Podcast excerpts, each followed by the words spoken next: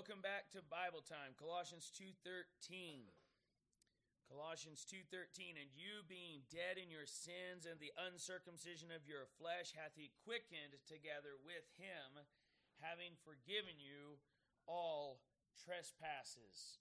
Father, in Jesus' name, please quicken our minds today to understand this truth. Help us, Lord, in Jesus' name, and for Christ's sake, please illuminate your word. Please quicken this, your servant, Lord, and help him just to speak your word with clarity, and, Lord God, not to get off on all kinds of tangents, Father, but to just hold the line and preach the word. Help us today in Jesus' name.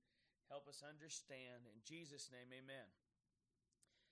So here Paul again in Colossians two, speaking by the mouth of God, says, "Beware lest any man spoil you through philosophy and vain deceit, after the tradition of man, after the rudiments of the world, and not after Christ. For in him dwelleth all the fullness of the Godhead bodily, and ye are complete in him, which is the head of all principality and power, in whom also ye are circumcised, with the circumcision made without hands, in putting off the body of the sins of the flesh by the circumcision of Christ, buried with him in baptism, wherein also ye are risen with him through the faith of the operation of God, who hath raised him from the dead. And you being dead in your sins, and the uncircumcision of your flesh, hath he quickened together with him, having forgiven you all trespasses, blotting out the handwriting of ordinances that was against us, which is contrary, which was contrary to us, and took it out of the way, nailing it to his cross. And having spoiled principalities and powers, he made a show of them openly, triumphing over them in it. Let no man therefore judge you," he says, and we'll go on and study that another time and give specifics on what he's talking about there. Now, the lesson today is going to be called The Walking Dead, or Dead Men Walking. There's a big trend in our culture. We've got a lot of um, stuff people put out about dead people coming back to life, especially around Halloween. People put out a bunch of scary stories and stuff like that. There's T V shows. There's bumper stickers. There's car decals. There's all kinds of advertising that has to do with Walking Dead and scary stories about it. And for some reason, our culture has kind of gotten ate up with this concept and this idea. And the general idea that people have behind these stories is that some virus hits, some scary sickness hits, and it eats out the mind of people, and yet they're still alive, but they act like animals. That's the basic gist of all of those stories, if you just put it in a nutshell. They have different twists and turns in their plots, but that's the basic gist of it, and that's the fear of it. It's usually accompanied, accompanied with violence, murder, deceit, adultery, fornication, all kinds of wickedness, all kinds of filthy things happening um, in these shows and in these stories about dead men walking. Now, Colossians two thirteen says, "And you being dead in your sins and the uncircumcision of your flesh hath he quickened together with him, having forgiven you all trespasses." You would be making a huge mistake to apply this verse to yourself as a lost man. The context is clear that here the word of God through the Apostle Paul is to the church at Colossae, to those who are saved, to those who are in Christ. Let's look real quickly at Colossians one and verse one, "Paul, an apostle of Jesus Christ by the will of God, and Timotheus, our brother, to the saints and faithful brethren in Christ, which are at Colossae." To the saints and faithful brethren in Christ, which are at Colossae. So this excludes the halfway church people. This excludes the wicked people who say they're saved, but they live like hell. This excludes the people that say that they believe God over in the synagogue, but are not part of the church at Colossae. This excludes all but the saints and the faithful brethren in Christ. This letter is addressed to the saints and to the faithful brother, brethren in Christ. And he says to the saints and the faithful brethren in Christ, "And you,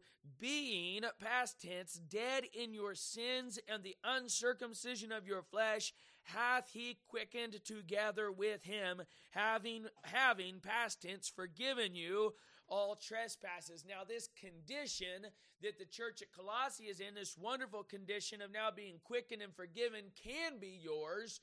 You can be part of this. This can apply to you if you turn to God in faith, repent of your sins, and believe on the Lord Jesus Christ alone, plus nothing, minus nothing for salvation. Now here he gives us this concept that they were dead in their sins. They were dead men walking. Go to Second Corinthians five fourteen. Second Corinthians five and verse fourteen. The Bible says here, "For the love of Christ constraineth us, because we thus judge, that if one died for all, then we're all dead." That's pretty simple. If one died for all, then we're all dead. Jesus Christ died for all men, and here the Word of God puts that forth as clear evidence that if Christ had to die, it was because that we were dead. Now, Ephesians chapter two also addressed the church, also addressed to saved people.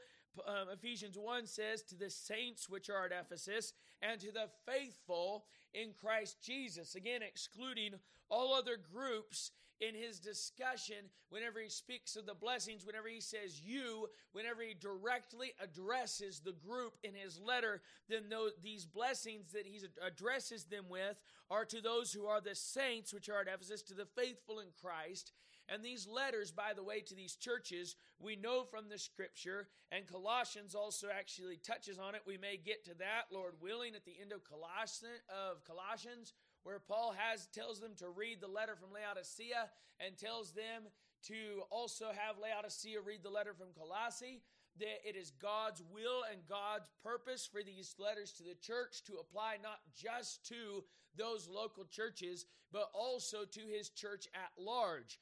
The conglomerate of local churches who are saints, who are the faithful in Christ Jesus. By the way, the Catholic Church makes people saints according to their church, but Christ has his own saints, and anyone who's saved by the blood of the Lamb, by the blood of Jesus Christ, is a saint. And only those people are saints. And the Catholic Church can do whatever they want. They can make plaques. They can make statues. They can make edicts and issue papal bulls. And none of that's going to really count in God's economy for anything. God makes people saints who repent of their sins and believe on the Lord Jesus Christ and are saved. Now, here in Ephesians chapter two, he speaks to the saints and he says, "And you hath he quickened who were dead in trespasses and sins." This is kind of a parallel passage, so we're going to look at it um, along with the other passage today. He says, "And you hath he quickened who were dead in trespasses and sins, wherein in time past you walked according to the course of this world." So here we have dead men walking, who were dead in trespasses and sins, but walking after the course of this world, according to the prince of the power of the air, the spirit that now worketh in the children of disobedience. He says in Colossians, "And you being dead in your sins and the uncircumcision of your flesh." Now, death is not as shallow as most men like to think. About six feet under. In fact, at a recent burial, we were informed by the burial crew that most graves today are about four feet deep. Now, of course, that's not what I meant by death being shallow, but with all the vaults and everything that we have today, laws have changed, and the average grave is about four foot deep, four and a half foot deep, five foot at the most. I found that interesting, especially when you figure that the top of the vault is even closer to the top, so it'd only be a couple feet above soil. But that's all kind of a rabbit trail. In any case, death is not as shallow as men would like to make it. Six foot under and done. When I, where are you going to be when you die? I ask some people and they say six foot under. Well, you missed it. You'll be four foot under, but you missed it even further. Death is a much bigger deal than the body just being laid in the ground. To understand death, we need to go to the Bible and get go to the origin of death, where death began, and that is in Genesis. So turn your Bible quickly to Genesis. Go to chapter one. In Genesis chapter one, it says, "God created the heavens and the earth." Now, a lot of people in our country believe in the beginning, nothing blew up and became something. So you believe in the beginning, nothing. I believe in the beginning, God. My faith is in God's word. Your faith is in ignorance. Now, that being said, in the beginning, God created the heaven and the earth. And it says here that God said, let us make man in our image. That's verse twenty-six.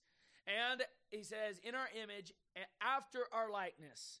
Let them have dominion over the fish of the sea and over the fowl of the air and over the cattle, cattle and over all the earth and over every creeping thing that creepeth upon the earth. So God created man in his own image. In the image of God created he him. Male and female created he them.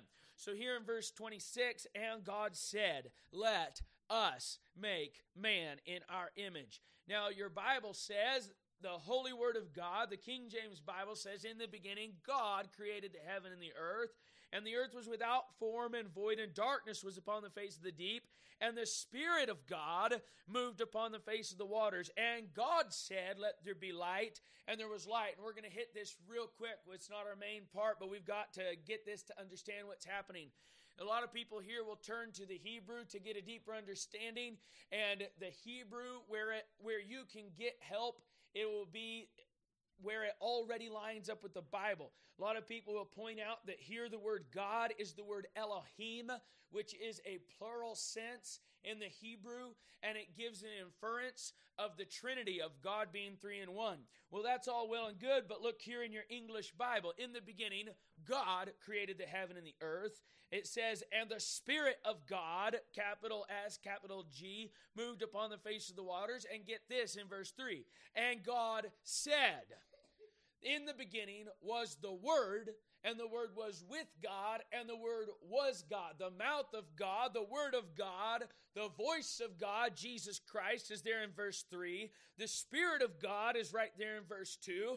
God the Father is right there in verse one. And you have the fullness of the Godhead before the coming of Jesus Christ right there in Genesis chapter one and verse one, two, and three. And God saw the light that it was good, and it goes down. And God said, let us make man in our image after our likeness, and let them have dominion. So God created man in his own image. In the image of God created him, male and female created he them. And there, there is even further, all through here, you can find God Almighty and Jesus Christ, who is God in the flesh. You can find him before he became flesh all through this passage. Basically, every time you look at and God said, you are seeing a pre-incarnation reference of Jesus Christ. Because in the beginning was the Word, and the Word was with God, and the Word was God. And he always speaks the word of his Father. Now, God created man in his own image. God created man as a threefold being, a triune being. God is three in one. First John five, seven says, and these three bear record in heaven, the Father, the Word, and the Holy Ghost, and these three are one. Check your Bible. Go to First John five, seven and read it for yourself and see if it says it. Check me out on it. And if your Bible doesn't say it, then you need to ask yourself, why not? Because the Word of God says in First John five, seven, these three bear record in heaven, the Father, the Word, and the Holy Ghost, and these three are one. Now, God created man in his image. The Word of God tells us that man is created to be spirit, soul, and body. The Bible says, and the apostle said, I pray God sanctify your whole spirit, soul, and body. And the, all through the Bible, it talks about the heart of man, the soul of man, the body of man, the flesh of man. The soul of man in the Word of God is also three parts. It is mind, it is will, it is emotions. The mind thinks, it is intellectual, it is cognizant. The will chooses, the will decides. And any thinking person can quickly see, and they know people who, apart from all common sense or intellectual reason, will do things by force of will that no thinking person would ever do. And by the same token, we know that there are people that we have met who will do things and act based upon their emotions in a way that no thinking person would ever do, and that no person that is acting by force of will will would ever do. They act as a slave to their emotions. And we see that today in our colleges where we have to have safe spaces for a bunch of emotional babies who are people with feelings to such an extent that their feelings rule their bodies and they don't even have the ability to control their emotions. So they have to have little safe spaces to go and hide their poor little wounded emotions from the rest of the world. So we know and we can see all through the world that man is triune. In fact, we have soul music. Soul music out there. And we want people to move us in our souls. And the soul of man sets him apart from the from all the rest of the creation. But beyond that, the spirit of man sets him apart.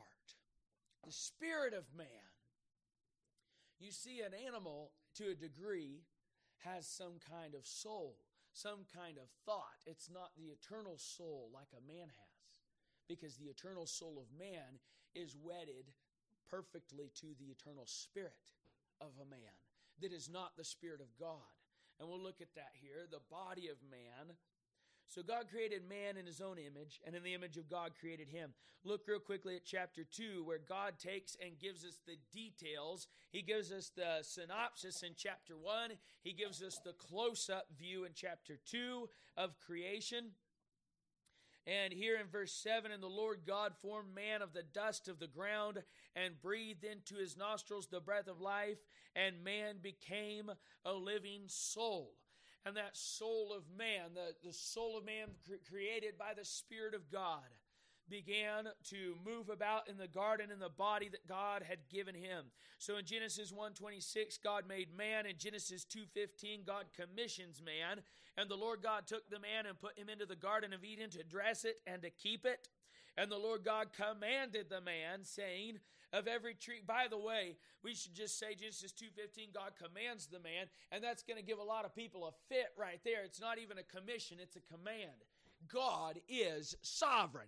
God is king. God is in control. God says what he wants to say. God does what he wants to do, and your job is to obey it. God says jump, you ought to say how high while you're jumping with all your might.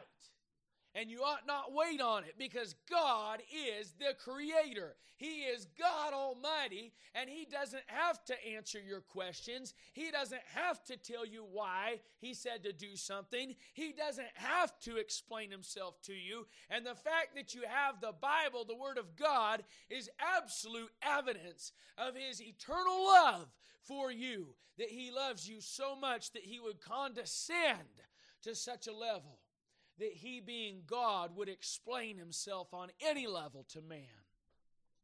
Who art thou that repliest against God? Shall the thing formed say to him that formed it, why hast thou made me thus? So here God gave man a command, of every tree of the garden thou mayest freely eat, but of the tree of the knowledge of good and evil thou shalt not eat of it. For in the day that thou eatest thereof, thou shalt surely what?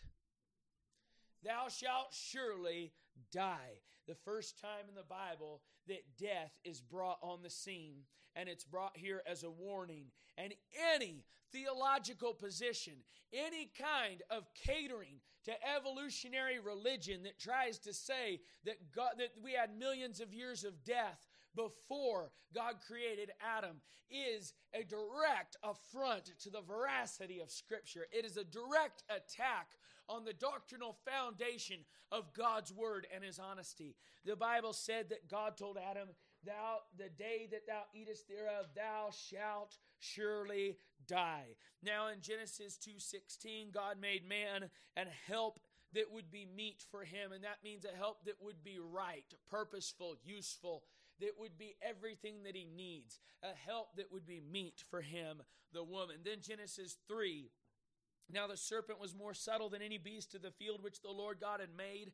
And he said unto the woman, yea, hath God said, ye shall not eat of every tree of the garden?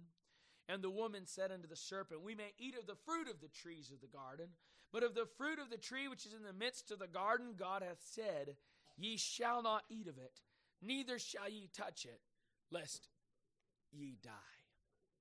Now, God had given man a command. God gave man a help that was meet to him after he gave the command to man. And man, whether it was his fault or Eve's fault, it doesn't really matter. The result was the same. Man failed to keep God's word. Man failed to believe God's word. And man allowed the devil to challenge the veracity of God's word. When the devil did that, the woman answered, and her answer added to the word of God. She put her own spin on it, Elijah. She put her own spin on the word of God. She said, "Neither shall ye touch it, lest ye die." God had not said, "When you touch it, you'll die." He said, "When you eat it, you die." You say, "Oh, that's not that big of a deal. It means a pretty much the same thing. I can get that from this and this from that. It doesn't need to be word perfect." And you can just go join all the whole group of scholars and theologians that are in bed with Satan himself, turning out all these junk Bibles that we have all over the place that have been twisted and perverted. Now, the Bible says here that the serpent said unto the woman, "Ye shall not surely die." Now, he was right, and he was wrong. And that's all Satan needs. Satan doesn't need to be all the way right. He just needs to be partway right. He was partway right because she had added to God's word. So whenever he said, "Ye shall not surely die," in the sense of the part that the woman added, he was right. But in the sense of the part that God had said, "Ye shall die," he was wrong. And as soon as you start mixing man's words with God's words, the devil's got you over a barrel.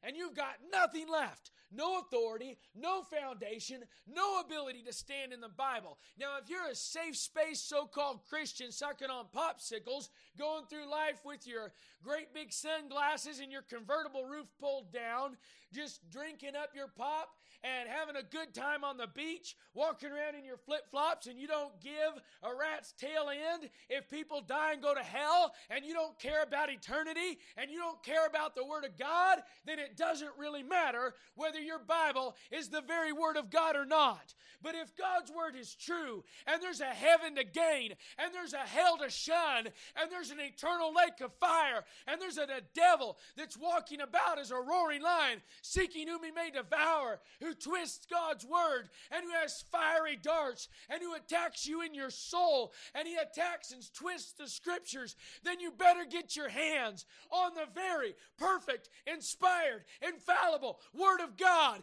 and you better get it in your heart, and you better hold fast, because it's going to be a war from day one to the day you die if you follow Jesus. Now here, this triune being Adam, body, soul, and spirit, with his triune being wife, who was also a body, soul, and a spirit, doubted the word of God. They disobeyed God's word. They believed the old serpent. God, help me and give me strength.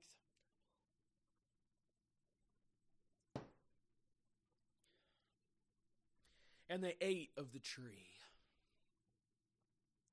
They didn't trust God's word. They needed something more. They needed something more. The first theologian in the Bible is Satan.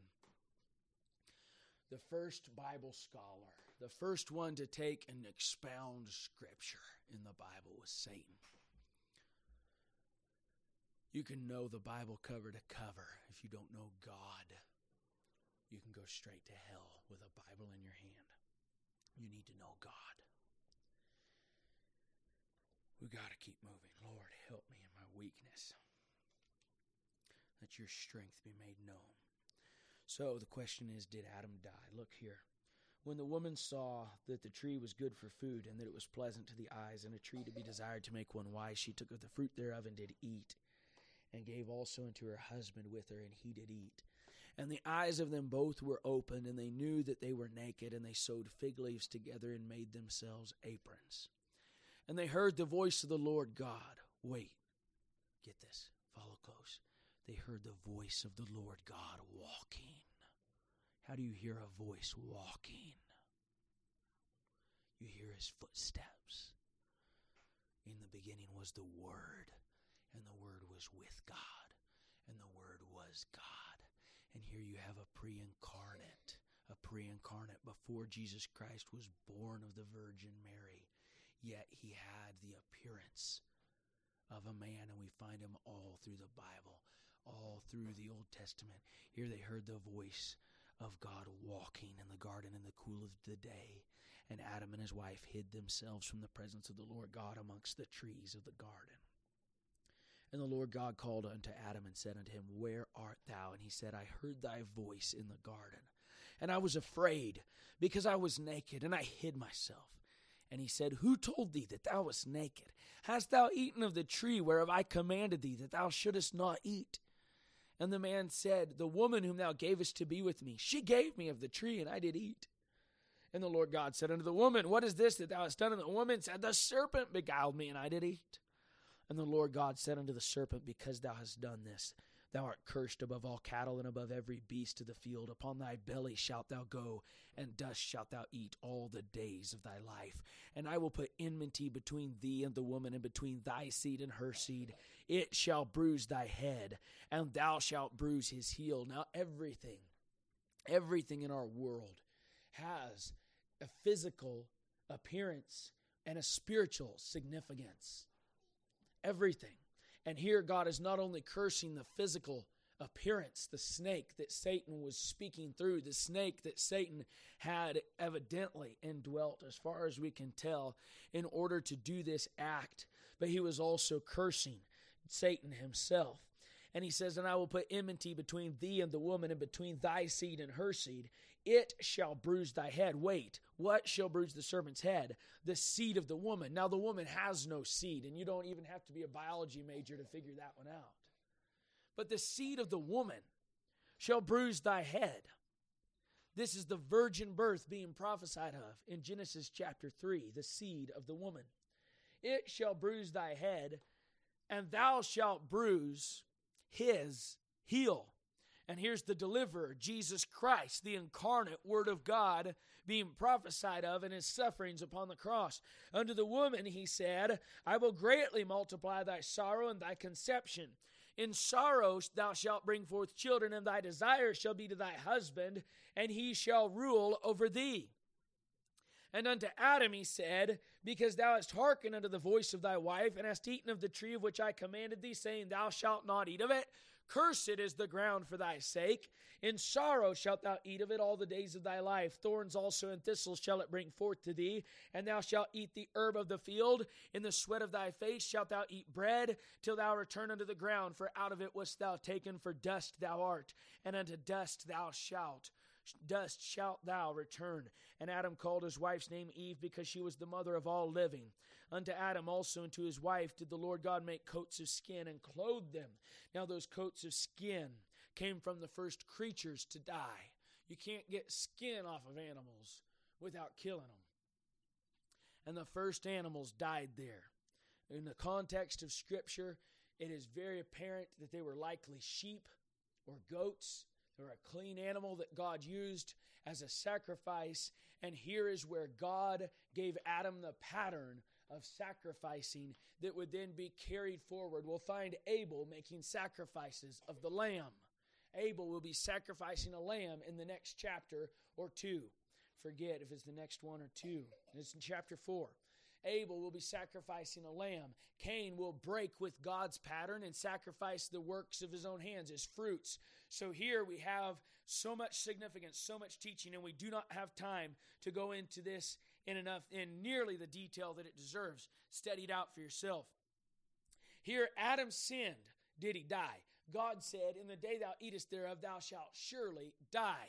Now there's two parts to this. Number one, Adam died spiritually in that day. Now, if you take that as the total answer, it's a complete cop-out. But to God, who is a spirit, according to Jesus Christ in the book of John, God is a spirit, John chapter four. And they that worship him must worship him in spirit and in truth. Adam, as a spirit man, he had a spirit and he died. His spirit died. The part of Adam that could commune with God, the part of Adam that could speak to God, the part of Adam that could understand God, the part of Adam that was the most godlike died in that day. And therefore Adam, the eternal, living, Never dying Adam, not eternal present in the eternity past, but eternal going future, died that day. Adam's soul became bound in sin and became dead in trespasses and sin.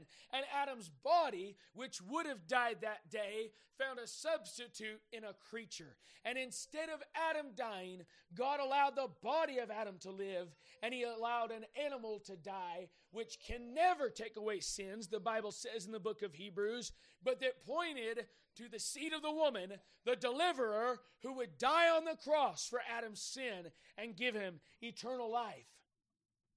So through mercy and grace and a substitute sacrifice, Adam was allowed to physically live, to give him a space of grace, a space of mercy, time to repent of his sins and believe on the promised Messiah so that God could spare his, his soul from eternal hell.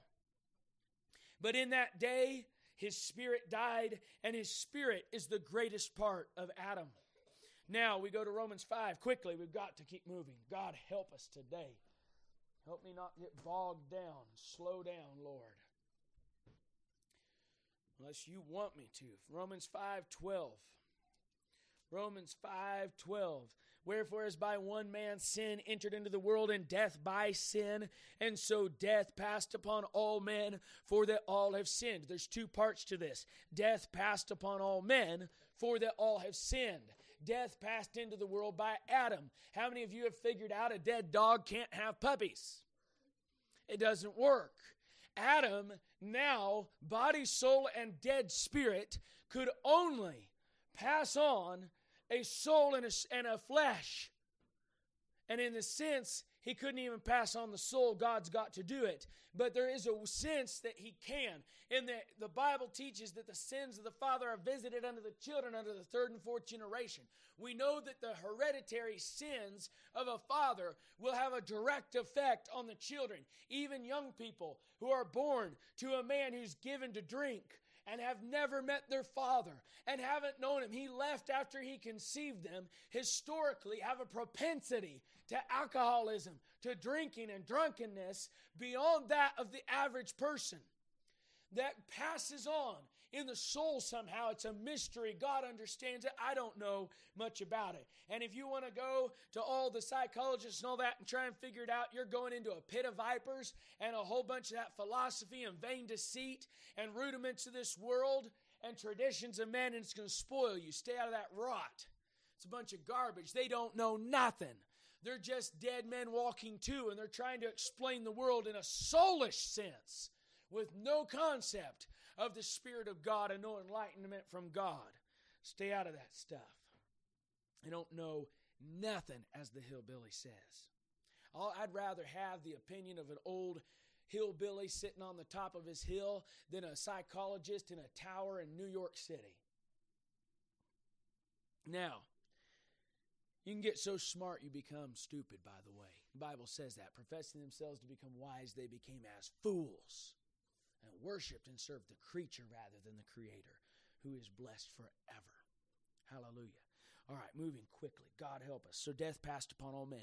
There's two parts to this, and you can get off in a ditch in this. But Adam sinned and death passed upon all men. And this death that passed on is proven by the fact that all have sinned. Now, Adam sinned, and so some people say that because Adam sinned, God is going to damn everybody to hell because Adam sinned. And that is an extension. That is going beyond what God says in His Word. God's Word says, sin entered into the world and death by sin, and so death passed upon all men, for that all have sinned. Adam sinned, and God cursed the world, and death passed upon all men because Adam sinned, and it says, for that all have sinned.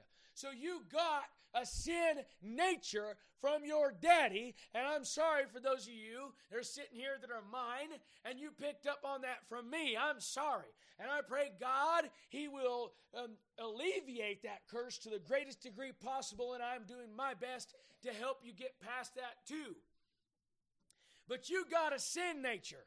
You were born in nature a sinner. Nobody has to teach a kid to lie. Nobody has to teach a kid to steal. Nobody has to teach a kid to disobey. Nobody has to teach a kid to be disrespectful. We come by it, as they say, honestly, hereditarily. It comes through some kind of soulish passing of sins from one to the next. Now, God doesn't damn kids to hell because their daddy sinned, and we're going to look at that real quick with Scripture.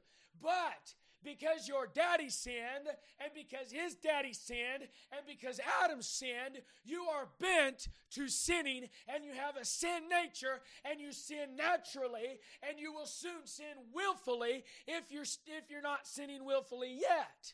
And when you sin willfully, you too will be damned to hell apart from the grace and mercy of God through faith in Jesus Christ.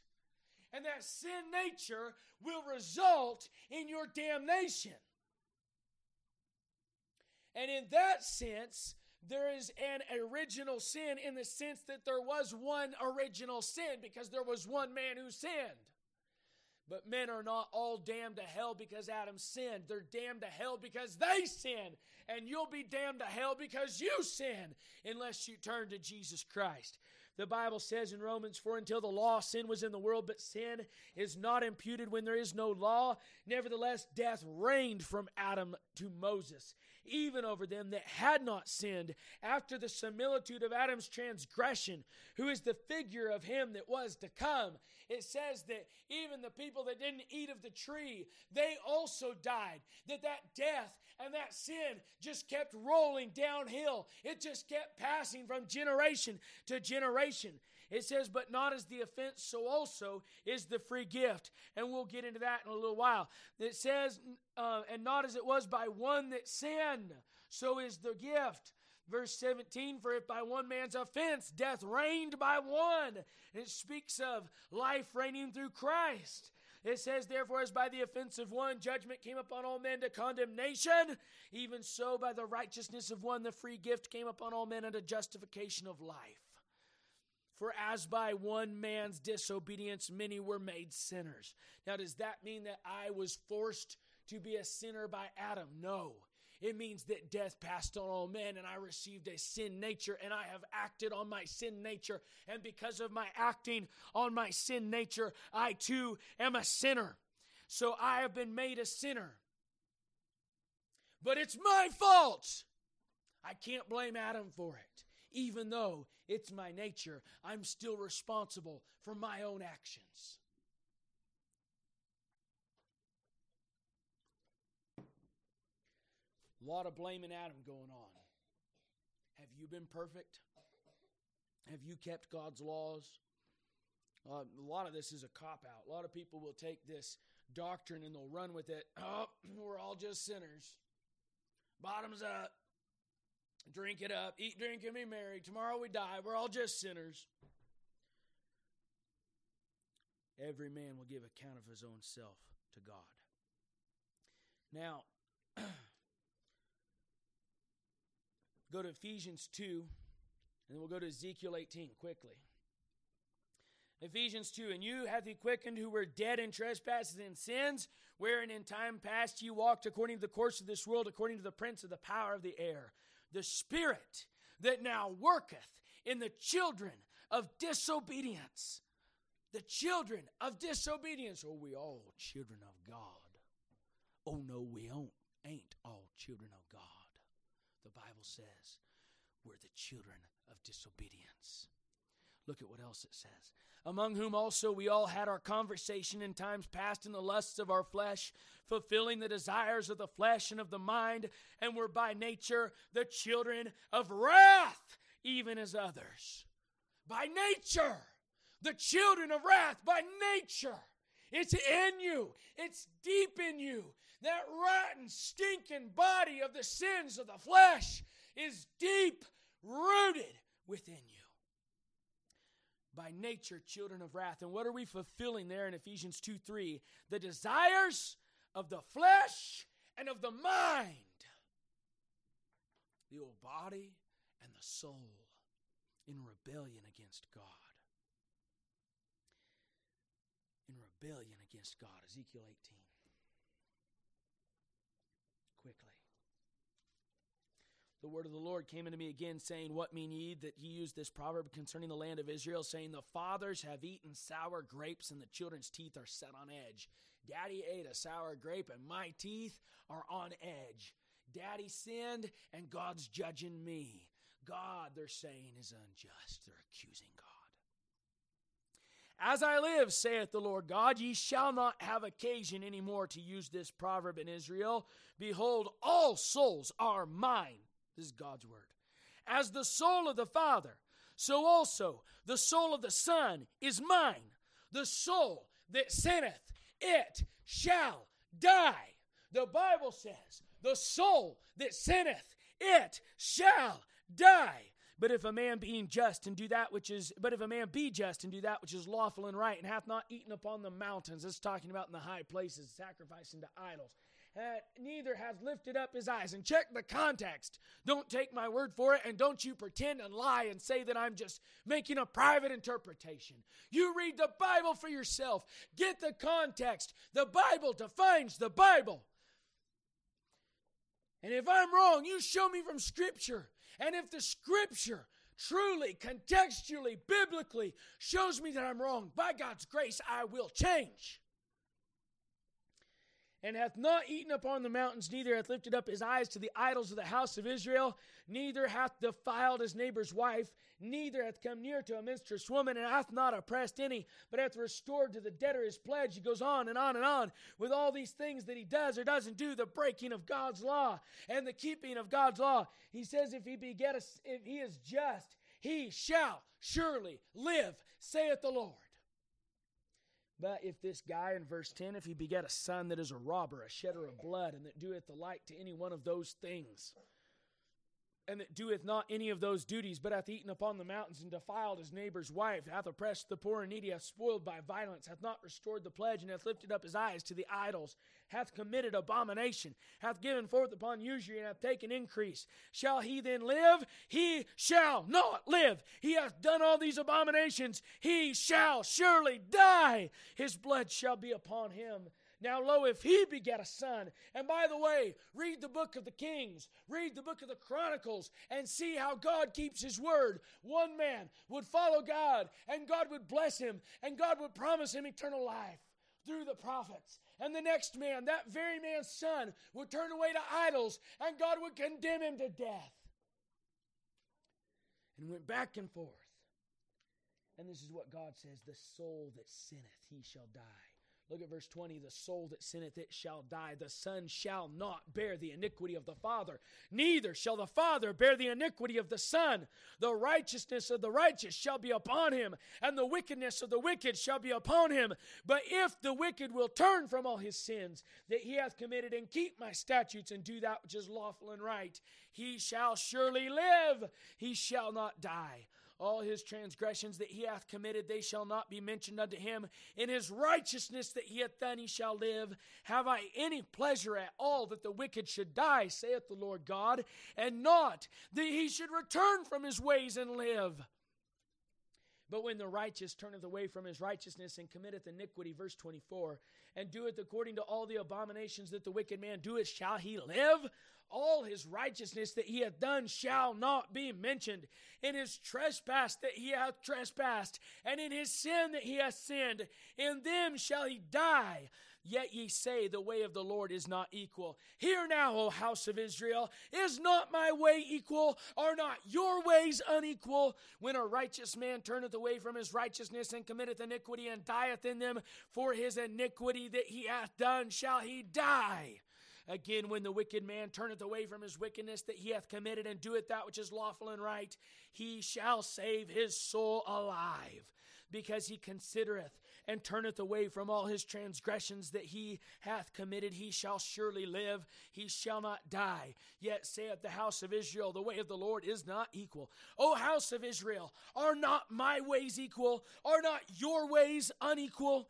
Therefore I will judge you, O house of Israel, everyone according to his ways, saith the Lord God. Repent and turn, repent and turn yourselves from all your transgressions, sins, so iniquity shall not be your ruin.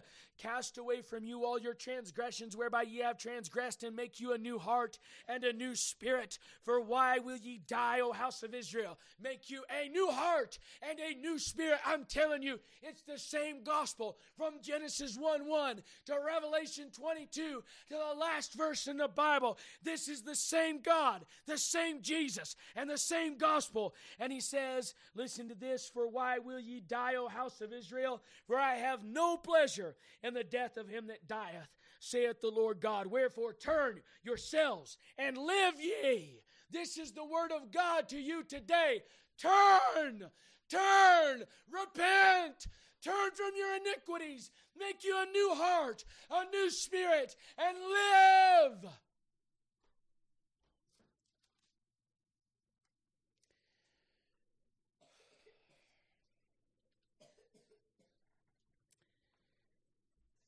Galatians five.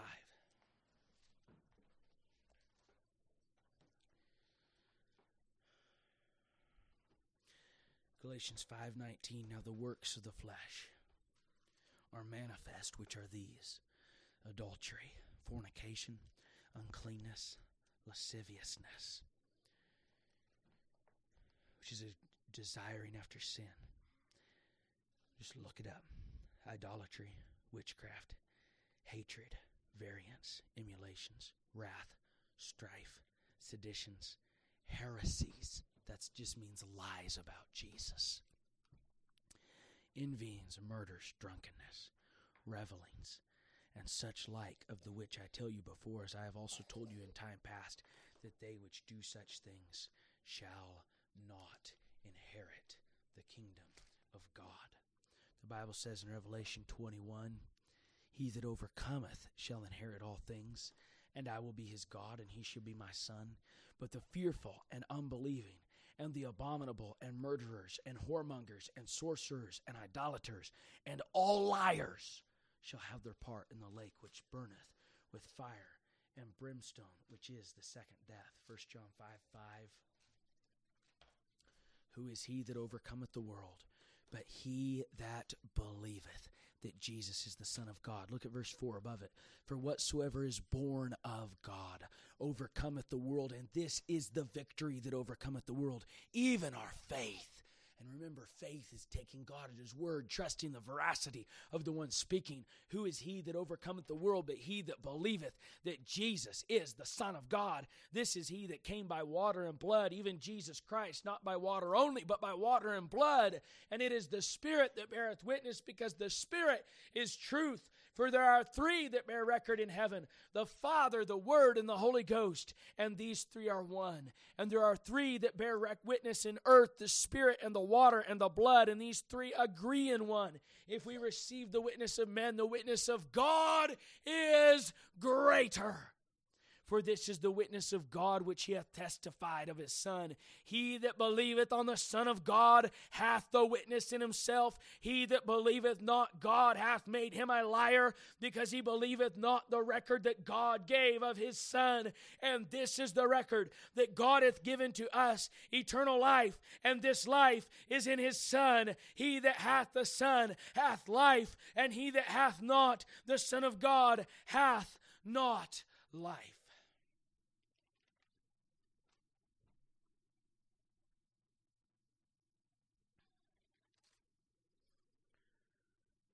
We're going to pick it up here, Lord willing, tomorrow.